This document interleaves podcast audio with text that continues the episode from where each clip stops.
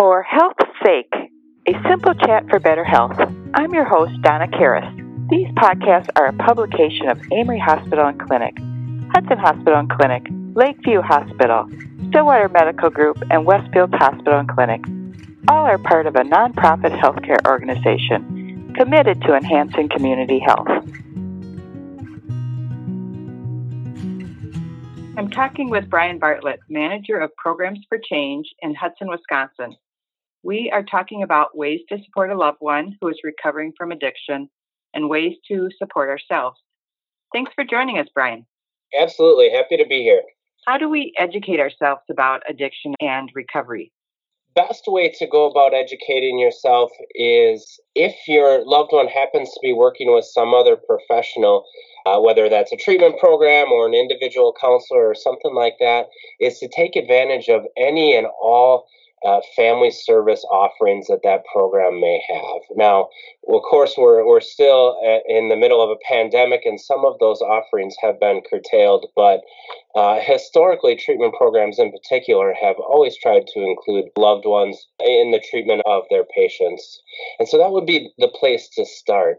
If that's not available uh, right now for, for lots of different reasons, the next best option that I would suggest is for a person to begin attending support group meetings of various types. One, people are very familiar with uh, called Alcoholics Anonymous. AA, as it's known, has a couple different types of meetings that are available for people. The first is what are called open meetings. And this is a meeting where anybody can attend. You don't have to be concerned about your own use or wanting to quit or anything like that to attend an open AA meeting. And this is a place, this is a meeting where you can start to learn about addiction and recovery and, and those kinds of things. There are some other type of uh, support group meetings that are more religiously based, um, and some people's churches offer those things like Quest 180 in the Eagle Brook Church, and then Celebrate Recovery, which is an explicitly Christian based recovery program. And as far as I'm aware, those recovery programs allow people to attend to learn more about addiction and recovery. Lastly, if some of those things aren't an option for you, taking the time to learn through reading or listening to podcasts like this one. One book in particular that I could recommend is uh, called In the Realm of Hungry Ghosts by Gabor Mate. It's about a Canadian physician who treats addiction in his practice, and it is fantastic in uh, helping people understand uh, addiction and, and what can happen for a person both physically and psychologically. How can we support sobriety?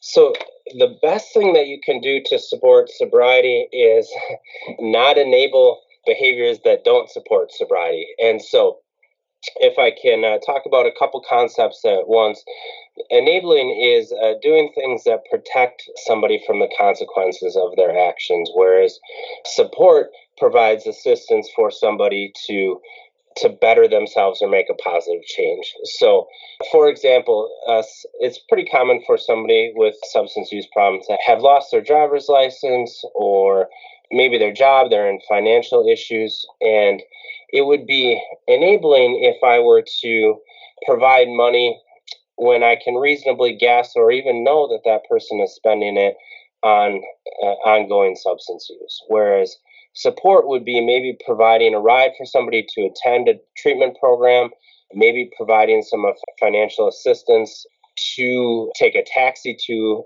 a recovery program or support group meeting, uh, things like that. And so it's okay to support a loved one as they're trying to make a change into recovery.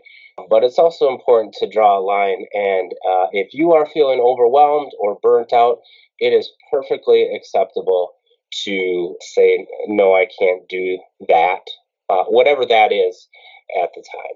So, how do we set boundaries and take care of ourselves?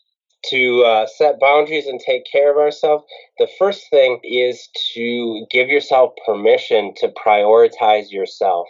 Oftentimes, those uh, the loved ones of a person who's been uh, using substances addictively, they get lost in the mix. The family's life, the relationship becomes entirely about the person who's using their moods, their behaviors, and of course their uh, sobriety level. And so, a big mind shift that somebody who is in a relationship, whether that's parent child or romantic or even good friends, with somebody who is in active addiction or early recovery is to give yourself permission to prioritize yourself. Your needs, wants, and desires are okay too. In terms of uh, setting boundaries, it's a little bit like for those of you who are parents in the audience remember back when your children were very little and you were trying to keep them alive? You didn't want them to run out into the street or to fall out of a window or to jump out of a moving car or anything like that. And so it was constantly reminding them no that's not okay. No this is what we're going to be doing instead. And as an adult, when we set a boundary, especially with somebody who we've never done that before, or it's been a long time since we have done that, they're going to need some reminding. Sometimes because they forget, and sometimes because they're testing us about how serious this new boundary is. And so, to set a boundary, we want to be calm, clear, and specific. This is what is okay in our relationship. It's okay to not explain it and it's okay to keep repeating yourself on broken record, just like like I said when we were dealing with little kids about what's okay and what's not okay. You mentioned supporting without enabling. How do we know that we are doing that right? How do we know we're supporting without enabling?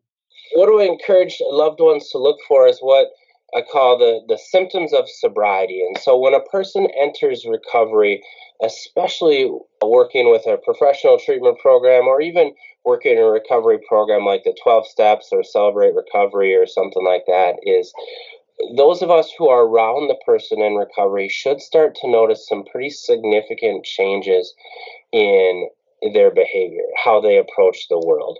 So, uh, of course, we would expect to see none of the signs of intoxication, slurred speech, poor vision, you know, wonky pupils, that kind of stuff. But also, in their behavior, we should expect to see increased honesty, increasingly taking responsibility for their actions, and potentially getting to the point where they start to apologize and uh, are willing to hear some of how their behavior has affected you, maybe inviting you to be a part of their uh, treatment program through the family sessions I mentioned earlier. When a person sees those symptoms of sobriety, that's when I encourage you really to, to jump in and to provide the kind of support that that person may need. Sometimes it's physical, it's needing a ride to a treatment program, to go to a meeting. Maybe it's to use your phone for a little bit so they can attend an online or virtual meeting. Potentially, it is a loan or, or, a little bit of financial gift, though I know that that can be pretty dicey for some families, especially in the time of pandemic. But if you can provide the materials, things that they need to continue working on their recovery, that's all supported. In terms of emotional support, it's okay for you to ask them how they're doing you know, are they uh, how are they feeling about their recovery? How are they feeling about their life? Is there anything that you can do to be more supportive of that? And it's also okay, uh, by the way, to draw a line and say, I don't have anything left for you emotionally today. You have to use your other resources like an AA sponsor or your treatment group or other people from meetings or other supports. That's okay as well. So, lots of different ways uh, to provide support as a person enters recovery. What do we do if we suspect a relapse? So, if you suspect a relapse, uh, one of the things to do, again, if the person is working with a professional treatment program, to contact that program and let them know about your suspicions. While all of us professionals have very tight privacy laws, and if the person hasn't given us permission to speak with you, we can't acknowledge that we know them. But we're always happy to listen. And so, even if we can't acknowledge that we know who your loved one is, we'll take that information in. And uh, all treatment programs have the capacity for abstinence testing, whether that's uh, breathalyzers or what's called urinalysis testing as well as uh, being more skilled in challenging the person about their ongoing sobriety. If that's not available to you because the person you love isn't involved in a professional program, uh, what I would encourage you to do is at a time where you suspect that they are sober, to bring it up to them directly. As much as possible, not in an accusatory or spiteful way, but in a way that says, This is what I'm seeing. I'm concerned about you. I'm worried that you're experiencing a relapse of your health condition. And is there something that I can do to be supportive of you? Is there support available for the support person? There is lots and lots of it, though not as much as I would like. Many people are familiar with AA, the 12 steps that I talked about. There is a, a companion program that sometimes people are aware of, and that's called Al Anon.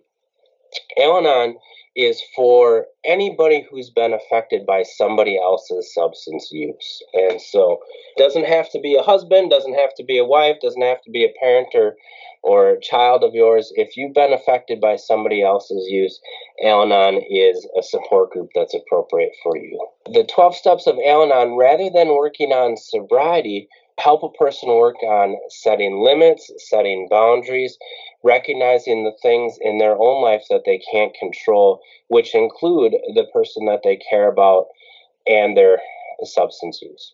And so that's a, a great way to to get support on an ongoing basis. The pandemic, uh, while it's been terrible in lots and lots and lots of ways, one of the benefits is a creation of online and virtual resources for support of sobriety and Al Anon. Uh, prior to the pandemic, not very many resources were available on an online or 24 7 basis. Now there is. A person can find an Al Anon meeting from anywhere in the world and jump in and attend it when they feel like they need support. At a more professional level, many individual uh, counselors are skilled in providing support and helping a person support themselves as they deal with addiction. I would encourage people to look for somebody who's a licensed marriage and family therapist in particular. Uh, those folks specialize in relationships. That's where their training is most deep. And uh, so, if you want to go the professional route, that would be something I would encourage people to look for as well. Great information. Thanks, Brian. Yeah, absolutely. Thanks for listening.